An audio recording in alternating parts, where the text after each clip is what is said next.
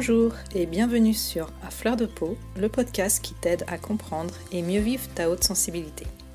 Je suis Pascaline Michon, photographe hypersensible, et à travers ce podcast, je te partage les outils et les clés qui m'ont aidé à mieux me connaître pour enfin accepter ma singularité et la considérer plutôt comme une force que comme une faiblesse. Ce podcast est une source d'inspiration qui t'offre un nouvel éclairage sur ta façon de fonctionner afin que tu apprivoises ta haute sensibilité pour vivre une vie plus apaisée et épanouissante. Alors je t'invite à t'installer bien confortablement, on est entre nous et je te souhaite une très bonne écoute. Bonjour, je suis ravie de te retrouver pour ce nouvel épisode. Aujourd'hui, j'ai le plaisir d'accueillir Manon Baelen à l'occasion de la semaine de la sensibilité qui coïncide avec la sortie de son livre Sensible et alors. Manon est accompagnatrice du mieux-être, notamment grâce aux soins énergétiques et au massage. Bonjour Manon. Bonjour Pascaline. Alors, euh, j'ai fait une, brève présentation. Euh, je vais te laisser, si tu le veux bien, te présenter un petit peu plus en détail euh, aux auditeurs et aux auditrices. Mmh toujours ce moment difficile des étiquettes. je, suis, je, suis, Manon, j'ai 28 ans. Euh, ça fait quelques années maintenant que effectivement j'accompagne avec euh, différentes euh, pratiques et, outils et j'espère surtout avec mon cœur. et effectivement, je suis formée entre autres au massage, au yoga et je fais surtout aujourd'hui de l'énergétique, que ce soit dans l'accompagnement aux personnes avec des, des, séances de soins énergétiques ou de la géobiologie qui est l'énergétique appliquée à nos lieux de vie. D'accord. Alors euh, Manon, c'est pas du coup euh, un secret, tu es quelqu'un de très sensible. Euh, comment tu as vécu ta sensibilité enfant et puis en grandissant ensuite? Et après à quel moment tu as découvert ce que ça impliquait vraiment la haute sensibilité? Alors la sensibilité, je pense que j'en avais pas forcément pris conscience avant mes 17-18 ans, je dirais. évidemment, en y regardant à nouveau dans mon enfance, euh, il y avait déjà des choses où, oui, j'étais très sensible à, à, la nature, aux émotions à la fois des miennes et des personnes qui m'entouraient, euh, un contact particulier aux, animaux. Mais pour moi, c'était tellement évident qu'il n'y avait, y avait aucun problème avec ça. Mmh. Euh, ça pouvait se manifester par des choses, des moments un petit peu difficiles, mais j'ai envie de dire comme tout enfant dans, dans les relations avec, euh, voilà, avec d'autres enfants, etc., par exemple. Euh, mais là où je me suis dit oui, je suis sensible, c'est quand je suis euh, arrivée pour mes études euh, à Paris. J'avais grandi moi dans un village de 60 habitants et, la transition a été énorme à tout point de vue, que ce soit la vie en ville, le, rythme de vie des personnes et l'arrivée dans le monde de, de, la prépa qui était complètement différent de celui dans lequel j'avais grandi. Il y avait là beaucoup de facteurs où moi je me sentais effectivement différente, où je n'arrivais pas à être euh, à l'aise avec, euh, avec tout un tas de choses. Et j'ai compris plus tard que c'était en lien avec la sensibilité, parce que ce qui me permettait jusque-là d'avoir un, un, équilibre, on va dire, avait disparu en arrivant à Paris. Donc, euh, mmh. j'ai commencé effectivement à plus subir cette sensibilité et donc à, voir qu'elle était là. Mmh. Et quand tu étais petite, est-ce que tu avais droit à des, des phrases genre tu es un peu trop dans la lune, tu es trop sensible, tu, prends, tu te prends trop la tête, des choses comme ça? Oui, oui, oui, c'est sûr, j'en parle. C'est vrai que je commence par ça dans le livre, en, re-regardant, en, en, rembobinant la bobine, pardon, on se rend compte qu'il y a des petites phrases où, où l'entourage me faisait sentir que je, je pouvais trop réfléchir ou poser trop de questions euh, et pour autant, ma curiosité, elle, elle était soutenue par mes parents. Hein. C'est pas du tout ce que je veux sous-entendre mmh. parce que j'ai eu un environnement quand même relativement soutenant hein, par rapport à ça. Euh, mais quand même, euh, me, le, le, miroir de, de parfois se dire, ben, est-ce que les autres sentent comme moi ou, ou, ce qui me paraissait évident ne le semblait pas quand j'en discutais avec d'autres? Mmh. Ouais. Parce que c'est vrai que moi, j'avais aussi tendance à penser que tout le monde appréhender le monde de la même façon que moi. Donc, euh, du coup, euh, il y a toujours un moment où tu comprends pas pourquoi les autres ne semblent pas euh, avoir les, les, mêmes préoccupations que toi, du coup. ça, j'imagine, c'est le parcours de chacun. Ouais. ouais. Du coup, est-ce que tu veux bien nous parler un petit peu de ton parcours professionnel? Parce que je crois que tu as fait des études de commerce et puis finalement après tu t'es plutôt orienté vers l'accompagnement, c'est pas vraiment dans le même domaine. Comment tu as tu es passé de l'un à l'autre en fait? Ouais, euh, j'ai pas du tout eu la sensation de faire une reconversion. Ça a l'air de ça maintenant sur le papier, mais c'était pas le cas. Euh, l'accompagnement de l'autre était là euh, quand même depuis longtemps, même si je l'avais remis de côté. Quand j'étais ado, euh, je, parlais d'ostéopathie, par exemple. Mmh. Euh, puis j'ai pas poursuivi ça parce que je suis rentrée un petit peu dans notre moule sociétal de tu es doué à l'école, tu vas faire des études et tu vas aller là. Mmh. Donc j'ai pris l'autoroute de la prépa et, et, je me suis arrivée là. Donc, il n'y a pas eu vraiment de choix, parce que je, enfin de choix, si, mais je n'avais pas appris à aller chercher en moi ce que je mmh. désirais vraiment. Donc, hop, je me suis retrouvée en école de commerce. Et j'ai pas fait vraiment de reconversion parce que j'ai trouvé une spécialité qui était dans l'innovation à la fin de mon, école de commerce. Et très, dès que j'ai commencé à travailler, finalement, je faisais de l'accompagnement de, de groupe, la facilitation euh, en intelligence collective. Et puis, j'ai eu des premières expériences où je travaillais euh, soit en entreprise et puis ensuite en école avec des professeurs autour de ça. Euh, donc, je me suis rendu compte très vite qu'il euh, y avait des choses qui me plaisaient, euh, d'accompagner, d'accompagner des groupes et mmh. cette notion de transformation, de changement. Euh, et puis, j'avais des grosses frustrations, à la fois personnelles de peut-être sentir que je n'étais pas tout à fait euh, arrivée quelque part qui me convenait, mmh. et aussi la sensation que vouloir des changements collectifs quand on n'a pas permis des changements individuels, c'est un peu difficile. Et surtout, imposer le changement au sein d'une entreprise, si en face on a des personnes qui n'ont pas envie, mmh. c'est compliqué. Euh, donc c'est ça qui m'a fait me dire, OK, euh, la, transformation, oui, euh, l'accompagnement des personnes, oui, mais peut-être plutôt en individuel. Et en parallèle de ça, moi, j'avais continué à nourrir plutôt dans mes loisirs, on va dire, la découverte de l'énergétique, la découverte de yoga, euh, j'avais déjà fait une première formation de massage parce que j'ai toujours adoré le toucher. Mmh. Euh, donc ça a commencé à prendre plus de place. Euh, et pendant un temps, en fait, je me suis mise à mon compte sur mon ancien métier d'accompagnement de groupe en entreprise et l'innovation. Et en fait, j'avais les deux en parallèle parce que d'abord des amis me demandaient des séances de soins ou de massage.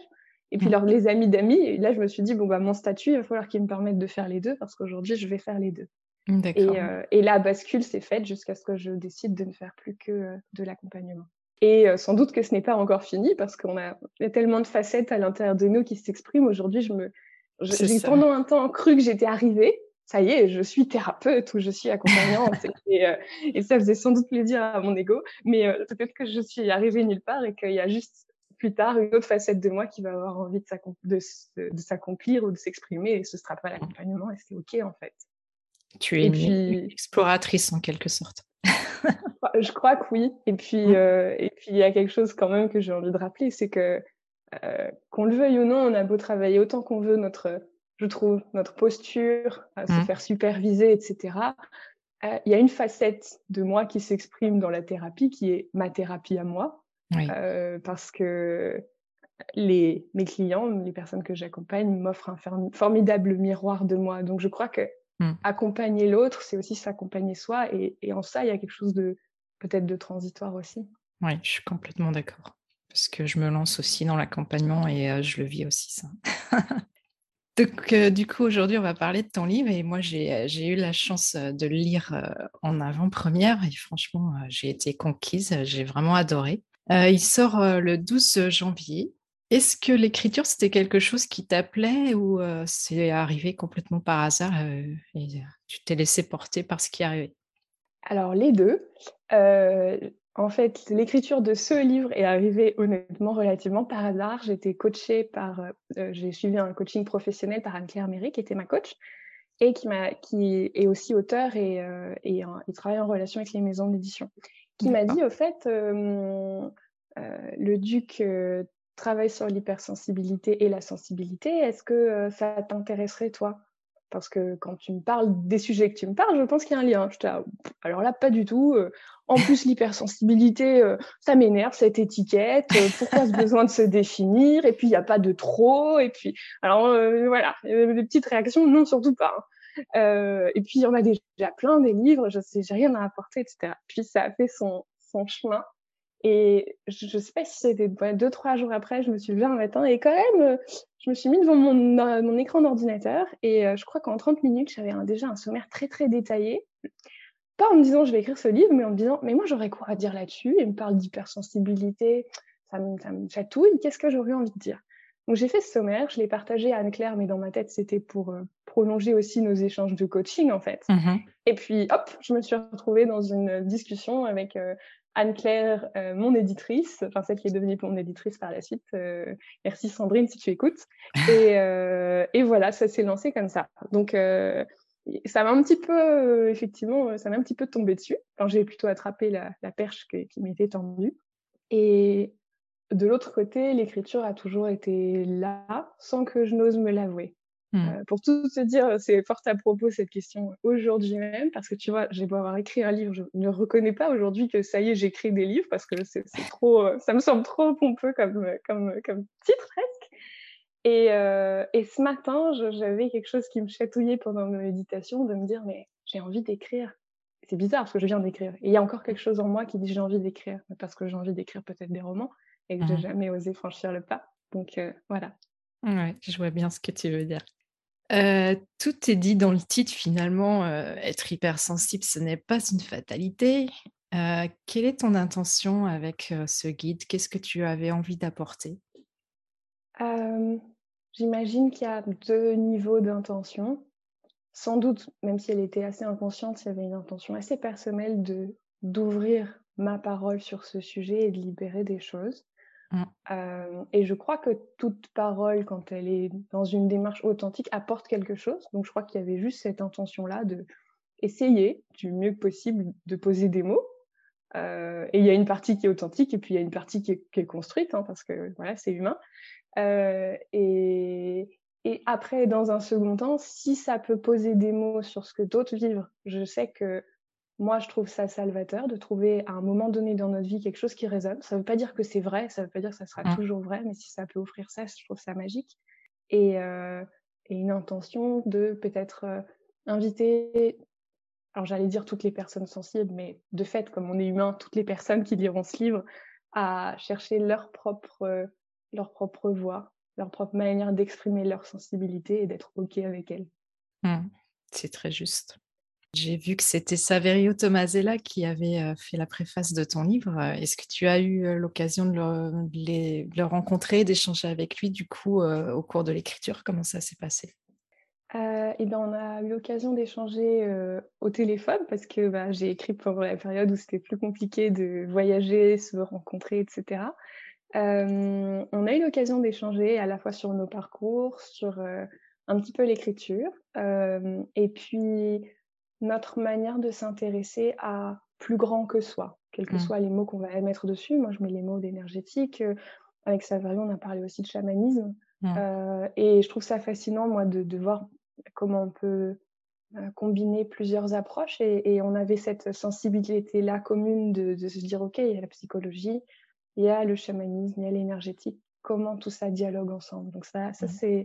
c'est chouette. Et on n'a pas eu l'occasion d'échanger beaucoup, mais euh, j'aurais grand plaisir à ce qu'on se rencontre en vrai. En plus, on habite vraiment pas très loin. il habite tout proche de ma famille, mais ça viendra. c'est chouette. C'est vrai que c'est euh, une personne que j'apprécie beaucoup et du coup, euh, il y a un épisode qui vient de sortir là, il y a très peu de temps avec Saverio que j'ai enregistré justement sur le rapport à la mort des hypersensibles et on a aussi pas mal parlé de spiritualité et de chamanisme justement. Donc, mmh on se rejoint aussi, euh, on se rejoint aussi beaucoup là-dessus, donc euh, on est un peu sur la même longueur d'onde. J'ai eu le plaisir donc de lire euh, ton livre avant qu'on réalise cet entretien et sans grande surprise, je me suis beaucoup retrouvée dans tout ce que tu partages. Et notamment, tu, tu emploies à un moment donné l'expression redescendre dans son corps que moi j'utilise aussi beaucoup. Euh, dans ta pratique d'accompagnement, tu utilises euh, les soins qui aident à se reconnecter à son corps et notamment des soins énergétiques. Est-ce que tu veux bien nous expliquer ce que ça peut apporter aux personnes qui sont très sensibles, justement? Ah Oui, le, le, fait de redescendre dans son corps, justement. Pour moi, c'est la clé. Après, euh, voilà. Alors déjà, j'ai envie de dire que je pense quand on vit, quand on est dans une période où on vit relativement mal sa sensibilité, où on se sent submergé par euh, plein de choses, que ce soit des infos extérieures, nos propres émotions, nos pensées, on se rend pas forcément compte qu'on est sorti de son corps. Pour la simple et bonne raison qu'on a oublié la sensation que ça fait d'être dedans. Donc, si ce mot ne veut rien dire pour certaines personnes, c'est OK. On n'y a, pas d'escalier, effectivement, pour redescendre dans son corps euh, comme on descendrait à la cave. En tout cas, ce que je, je, ressens pour moi et les personnes que j'accompagne, c'est effectivement quand on arrive à lâcher peut-être ce cycle de il y a une situation qui me déclenche quelque chose en moi. Ça crée des pensées. Mmh. Euh, je nourris des pensées. Ces pensées, elles nourrissent des émotions. Ces émotions, elles me font avoir soit une réaction, soit un comportement, etc. Je suis, en fait, je suis prise dans un cercle vicieux qui ne s'arrête pas parce que j'ai une réaction, donc immanquablement, je vais créer la nouvelle, à nouveau la même situation qui va générer des pensées plus ou moins similaires et des émotions, et je peux avoir la sensation d'être piégée comme ça. Et ça, euh, pour moi, ce qui chante, ce, enfin, ce qui court-circuite ce, ce, cercle vicieux, c'est le corps. C'est au moment où voilà, il y a une situation, je vois que ça part dans mes pensées ou dans mes émotions, à dire ok, peut-être, c'est sans doute vrai, et je vis ça comment dans mon corps? Et tout de suite, il y a quelque chose d'autre qui se passe. C'est pas agréable au début hein, quand on n'est pas habitué, euh, mais d'aller sentir dans son corps d'où vient l'émotion, ou, ou qu'est-ce qui se passe, qu'est-ce qui est noué, qu'est-ce qui est pique, qu'est-ce qui est qu'est-ce qui est dur en soi, par exemple, euh, c'est la manière de, pour moi de libérer ce circuit-là, parce qu'on a des informations engrammées dans notre corps, dans nos corps, si on considère la, dimension énergétique, de dire il y a un corps physique et toute une structure d'informations autour de nous. Mm. Euh, mais déjà, même rien que dans son corps, hein, quelqu'un, on parlait un tout petit peu d'ostéopathie, on peut aller chercher une tension qui va, qui va, qui va dénouer plein d'émotions. Ça, on l'a déjà, enfin, je pense que tout le monde l'a déjà vécu. Mmh. Donc le corps, c'est vraiment le moyen d'aller euh, euh, lâcher presque pour de bon cette émotion-là. Parce que euh, c'est émotion, en anglais emotion, il y en a qui disent énergie in motion, de l'énergie en mouvement. Mmh. Et quand je reste piégée dans une pensée, une émotion, une réaction, en fait, je coupe parce que je veux pas sentir mon émotion. ou je la sens, mais d'une autre manière. Alors que quand je reviens dans mon corps, en fait, elle va juste circuler en moi et partir. J'ai plus besoin de m'y accrocher. Mmh. Donc euh, ça, c'est la raison, enfin, c'est un peu l'explication que moi je, ressens hein, de euh, ce que ça provoque de redescendre dans son corps. Et après, sans, sans avoir besoin d'analyser comme on vient de le faire là, parce que c'est un peu mental, euh, on voit comment font les enfants. Un enfant, il y a quelque chose qui se passe, hop, il crie, il pleure, il court, il saute, c'est il tape des pieds, oui. et, et, sa manière, enfin, ça redescend très vite. La mm. vague d'émotions, elle redescend très vite parce qu'il donne un échappatoire à cette vague. Mm. Donc, euh, sans se prendre la tête, juste tester ça, même si on ne sait pas ce que veut dire redescendre dans son corps, c'est essayer de. Euh, il y a une personne que je suis sur Instagram que je trouvais très drôle qui, qui avait juste fait une petite vidéo, mais, mais bouge ton cucu, ça va pas, bouge ton cucu. Et ben saute partout et puis va courir et puis tu verras après. Et ben parfois c'est mmh. ça paraît simple dit comme ça, mais parfois c'est aussi simple que ça. Oui, c'est vrai. Se mettre en mouvement, en fait, c'est vrai que l'émotion, c'est euh, un mouvement finalement. Donc, euh, si on suit le mouvement, l'émotion, elle s'en va d'elle-même. Bon, ça paraît simple dit comme ça. Oui, ça paraît simple. on sait hein, que c'est toujours difficile, qu'il y a des parts de nous qui mmh. récupèrent ça pour, euh, pour penser. On essaie de se poser, de se dire, OK, je redescends dans mon corps juste en respirant. Et mmh. puis là-haut, pia, pia, pia, il y a plein de voix qui parlent. Donc, voilà, c'est, j'ai envie de dire, se recentrer, mmh. revenir à soi, à ses sensations, à son corps, c'est vraiment un exercice de tous les jours. Et, voilà, je vais être redescendu redescendue dans mon corps, quoi, une minute, et puis reparti 10, et puis revenir, et j'aurais peut-être fait 10 allers-retours, 100 allers-retours dans la journée, et en fait, tout le monde fait ça, c'est OK. Ouais, c'est normal. Mais on apprend le chemin vers soi en faisant ça, je crois. C'est ça. Je crois savoir aussi que tu as vécu une année 2021 un petit peu particulière qui t'a pas mal remué. Je trouve ça important de l'évoquer si tu es d'accord parce que c'est vrai que dans le monde du développement personnel classique, entre guillemets, on va dire, on va penser qu'on va avoir des méthodes miracles et que tout de suite on va aller mieux et que ça y est, ça va être bon, euh, on va être enfin à sa place, on va être enfin soi-même. Sauf que finalement, euh, ça se passe pas comme ça dans la vraie vie. on passe toujours par des moments où euh, on a l'impression de régresser et ça, c'est important de le spécifier, je pense aussi. comment tu l'as vécu toi, tout ça euh, alors oui, c'est OK pour en parler et en même temps, c'est super vaste, je ne sais pas par où, euh, commencer ma réponse. Euh, eh bien, je crois qu'on a effectivement, toujours des choses qui viennent, nous bousculer, nous mmh. montrer des choses de nous, nous nous chatouiller, qu'on peut avoir cette réaction que que as dit, de dire: «Mince, c'est pas normal, ça régresse» ou bien «C'est toujours pareil». C'est un mensonge qu'on se raconte à nous-mêmes Mmh. parce qu'on est reparti tout de suite dans le passé et on n'est pas en train de vivre ce qui nous arrive. Mmh. Euh, donc, c'est vrai qu'on on a cette réaction-là et en fait, c'est pas parce que moi je sais qu'à un moment là, donc cette année dernière, il y a beaucoup de choses autour de moi qui se sont effondrées dans mon quotidien. Mmh.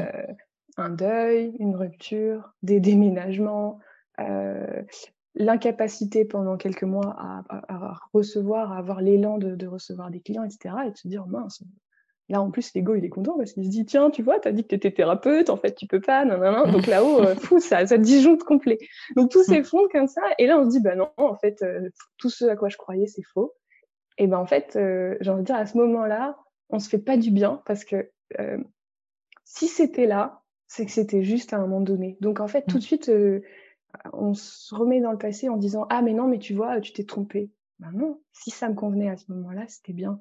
Et c'est hyper dur d'arriver à dire il y a deux choses, il y a ça ça me convenait avant et c'est pas parce qu'aujourd'hui euh, euh, certaines pratiques qui m'ont fait du bien m'aident pas du tout qu'elles sont nulles, c'est juste ben elles m'ont aidé, sinon je, je les aurais j'aurais pas pris du plaisir à faire du yoga. Aujourd'hui si, si par contre je me lève et que je suis incapable de me faire de faire du yoga pour m'aider à aller mieux, bah ça fait pas de moi quelqu'un de nul. Mais ça, mmh. c'est hyper difficile de se le dire. Et, c'est pas. Euh, et c'est vrai que tout ce monde du développement personnel peut nous euh, créer, créer des résistances, créer davantage d'illusions. On se réveille parfois dans le truc en se disant mais est-ce que ça m'aide? Ben oui, ça m'aide, mais peut-être que là, j'ai le droit de. Je peux revenir à autre chose, peut-être quelque chose de plus simple ou mmh. qu'est-ce qui me fait du bien là? Et parfois, c'est plus plus simple, plus doux et juste ok dans l'instant là, de quoi j'ai envie. Et c'est pas simple de, de, renoncer à ces méthodes miracles pour se dire, ben, en fait, euh, si juste j'accepte pas ce qui se passe autour de moi, il n'y a pas de méthode qui peut m'aider. Il y a juste mmh. moi avec moi et, est-ce que je suis prête à accepter ce qui se passe? Mmh. Et ça, c'est pas, pas simple. Je sais pas si ça fait sens ce que je dis parce que si, tout à fait. que c'est peut-être un petit peu flou, mais c'est vrai que euh, on a un petit peu de tendance, enfin, en ce moment, dans notre société, à avoir une certaine injonction au bonheur à, tout prix, en fait, où il faudrait être heureux. Et si jamais on va mal, on se dit, mais c'est pas normal, moi, je n'y arrive pas, j'y arriverai jamais. Enfin, voilà. C'était un petit peu aussi par rapport à ça, mais je pense que c'est des phases qui sont tout à fait normales. En fait, le, moins bien va aussi avec le côté où, où, parfois aussi on va mieux, mais c'est pas linéaire finalement. Bah, en fait, tant qu'on continue à voir la vie comme il faudra que j'aille bien, mmh. bah, ça veut dire que je laisse la place à n'aller pas bien. Tant que je désire être mieux, je peux pas être bien, puisque mmh. je suis en train de nier l'expérience que je fais de moi dans le présent. Donc, euh, c'est vrai qu'on est en train de reporter, hein, ça c'est un peu le, je crois que c'est un problème de société où euh, on a cru qu'il fallait avoir peut-être toujours plus d'argent ou toujours plus de reconnaissance, etc. Et puis, un moment, on découvre euh, enfin ouais, c'est quelque chose que je vois aussi, enfin, où j'ai vécu ça et je pense que je vois aussi dans mon entourage, de dire ah chouette, il y a quelque chose d'autre. Et en fait, on reproduit la même chose, ça devient euh, toujours plus de mieux être, mais, mais ça veut dire si je veux être mieux, c'est que je considère que je suis pas bien, donc je m'autorise pas à être bien en fait. Ou toujours plus de conscience, ou toujours plus de ressenti, ou toujours plus de perception, ou euh, toujours plus de clair vision. Et en fait, on reste dans une course comme ça, où on se projette dans un futur, où on ne s'autorise pas à vivre ce qu'on vit. Et en fait, mmh. euh, des hauts et des bas, je crois que c'est le principe même de la vie. Et quand on revient dans le présent, il y a quelque chose, mais c'est pas facile à trouver. Mais quand on arrive à trouver cet espace-là, on dit, ouh, ok, je peux respirer. Et, ouais, c'est peut-être ça, hein, le, le, sens de toutes ces. Enfin, pour moi, en tout cas, ça a été une grande initiation de, dans la tempête, aller chercher l'œil du cyclone. Mmh. Et il y a peut-être que ça, finalement. Et peut-être que la vie, elle va toujours continuer à me déstabiliser et à envoyer d'autres bourrasques devant. Et il n'y a que ça, il n'y a que apprendre à revenir dans l'œil du cyclone. Et les chemins vont être différents tout le temps. Mmh. Parce que la, tempête n'est pas la même à chaque fois. Et c'est à moi d'aller trouver ce, chemin pour revenir au centre, revenir dans l'œil où, où c'est calme malgré la tempête autour de moi. Mmh. Puis c'est vrai qu'il faut aussi savoir accepter que ce qui nous convenait euh, hier ne euh, nous convient pas forcément aujourd'hui. Et puis, euh, que c'est pas grave en fait, c'est normal, c'est la vie en fait. Mmh, c'est pas toujours simple, mais en fait, réussir à se laisser porter par la vie, c'est ce qui, ce qui nous aide, mais en fait, c'est vrai que c'est pas toujours facile. Mmh, c'est vrai. Là, on a une construction par l'éducation, une construction mmh. identitaire qui se met en place par l'éducation, qui nous dit qu'est-ce que tu veux être comme une destination, mmh. Plutôt que de nous dire quelle facette tu as en toi qui a envie de s'exprimer. Et il y en a mmh. peut-être plein. Et, si on, se rend compte de ça, on peut très bien dire, OK, euh, bah, j'ai besoin d'exprimer euh, euh, ma facette constructeur. Et je vais, après, je vais aller exprimer ma facette accompagnant. Et puis, je vais exprimer ma facette aventurier. Et puis après, j'exprimerai ma facette artiste. Et là, on, on, se rend compte déjà que notre identité, c'est un moule, mais qu'on est beaucoup plus large que ça. Et que ça nous autorise beaucoup de choses. Mmh. C'est difficile hein, de sortir de nos. Oui, c'est vrai qu'en plus, la société a la tendance euh, à nous enfermer que dans un rôle, en fait. Et, quand on sort de ce rôle-là, on, se dit, mais non, c'est pas normal, pourquoi moi j'ai. J'ai plein de choses que j'ai envie de faire et que je me contente pas de ce que j'ai? Enfin, voilà. Euh, c'est vrai qu'on parle beaucoup de multipotentiel aussi en ce moment, et, euh, de slash, de slasher. Et quand on est un petit peu comme ça, on a tendance à se dire je m'éparpille trop, j'arrive pas à me concentrer sur un truc à la fois. En fait, finalement, c'est pas forcément un défaut. Au contraire, je pense que c'est plus l'ouverture vers, vers quelque chose qui nous appelle et puis il faut se laisser porter par ça. Quoi. Mmh merci. Est-ce que tu as envie d'ajouter autre chose, Manon, qu'on n'aura pas abordé, qui te semble important Un message à passer aux auditeurs? Eh ben, c'est pas sérieux. Là, tout ce qu'on se dit, on peut avoir tendance à se prendre au sérieux, ça n'a rien de sérieux. Donc moi, le message que j'aurais envie de faire passer, c'est euh, euh, jouons avec tout ça, mmh. jouons avec notre, avec qui nous sommes, jouons avec ce qu'on avait envie, jouons avec nos, nos émotions. Il n'y a rien de, on peut le sentir comme étant très grave parfois, mmh. mais il y a presque rien de grave. Donc euh, ouais, j'aurais envie de, de nous inviter tous à, à jouer et à lâcher un peu du lest pour trouver, euh, pour trouver une forme de légèreté. Mmh. Je pense qu'on en a bien besoin en ce moment de légèreté. Mmh. Euh, du coup, ton livre, euh, il s'intitule Sensible et alors C'est plus, enfin, tu, tu, parles de ton parcours, etc. Mais c'est aussi un petit guide, notamment de, dedans, tu, as, tu partages pas mal de petits exercices. Il sort le 12 janvier. Est-ce que tu peux nous dire où on peut te retrouver euh, si quelqu'un a envie de partager un petit peu euh, de temps avec toi, de te découvrir un peu plus?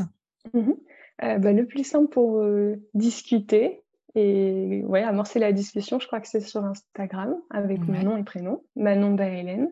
Je crois qu'on me retrouve aussi sur Facebook avec ce, ce nom-là pour les personnes qui n'auraient pas Instagram, même si j'y suis un peu moins présente. Euh, et voilà. Et puis mon site internet, éventuellement, si vous avez envie de regarder un peu plus sur les soins énergétiques ou la géobiologie, c'est mmh. euh, le noisetier épanoui, donc le-noisetier-épanoui.com. D'accord. Tu organises aussi, euh, tu accompagnes les personnes sur, par exemple, plusieurs jours, j'ai vu aussi sur ton site. tu peux nous en parler un petit peu? Oui, il y a plusieurs choses que, et c'est en, train de, en train de bouger parce que, parce que tous les déménagements. Euh, j'accompagne du coup en soins énergétiques euh, les personnes sur euh, des durées assez courtes. voilà, une à cinq séances. On définit ensemble le nombre de séances au début. c'est vraiment pour passer d'une perception de déséquilibre à une nouvelle sensation d'équilibre, sans chercher à tout résoudre, mais juste se réaxer, se réaligner, se centrer pour se sentir mieux. Mmh. et effectivement, mon intention pour l'instant, c'est un tout petit peu mis en pause, mais ça va revenir mmh. assez vite. Euh, je l'ai déjà fait l'an passé, c'est d'accueillir pour des retraites. Des retraites, euh, des retraites individuelles, euh, soit sur la journée, soit sur, sur deux, trois jours, où on crée vraiment une bulle, une bulle de douceur, de douceur et, de joie pour une personne pour, pour avancer sur, sur sa route. et pour ce qui est du collectif, il y aura de, pour l'instant, il y a des formations au Reiki, je fais l'initiation aux différents degrés de Reiki, euh, mmh. souvent en collectif. Et il y aura, je pense, d'autres propositions euh, qui vont arriver. J'espère, euh, par exemple, proposer des sorties en forêt. Ah, super. oui, j'ai vu justement que tu faisais une formation Reiki fin janvier, c'est ça, il me semble, un sur un week-end. Oui, alors s'il y a des auditeurs, auditrices mmh. qui nous écoutent, qui sont dans la région nord de la France ou qui ont envie de venir au bord de la mer, euh, le, les 29 et 30 janvier, euh, je propose euh, avec mon compagnon Philippe une initiation au premier degré de Reiki à Boulogne-sur-Mer. Oui, c'est accessible en train depuis plein de grandes villes. Oui, c'est l'occasion d'aller faire un petit week-end au bord de la mer. si ça en appelle certains, il reste quelques places. voilà. Eh ben, écoute Manon, je te remercie pour cet échange. J'étais ravie de te rencontrer et puis je te dis à bientôt. À bientôt, merci beaucoup Pascaline.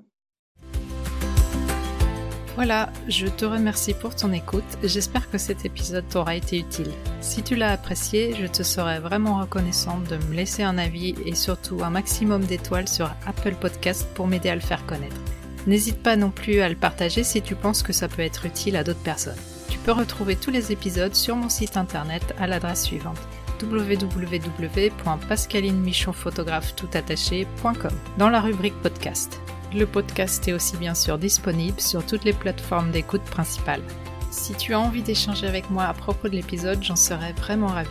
Pour ça, tu peux me contacter sur Instagram, là où je suis la plus présente. Le compte, c'est tout simplement à fleur de peau podcast avec des tirés vers le bas entre chaque mot. En attendant, je te donne rendez-vous la semaine prochaine pour un nouvel épisode. À bientôt!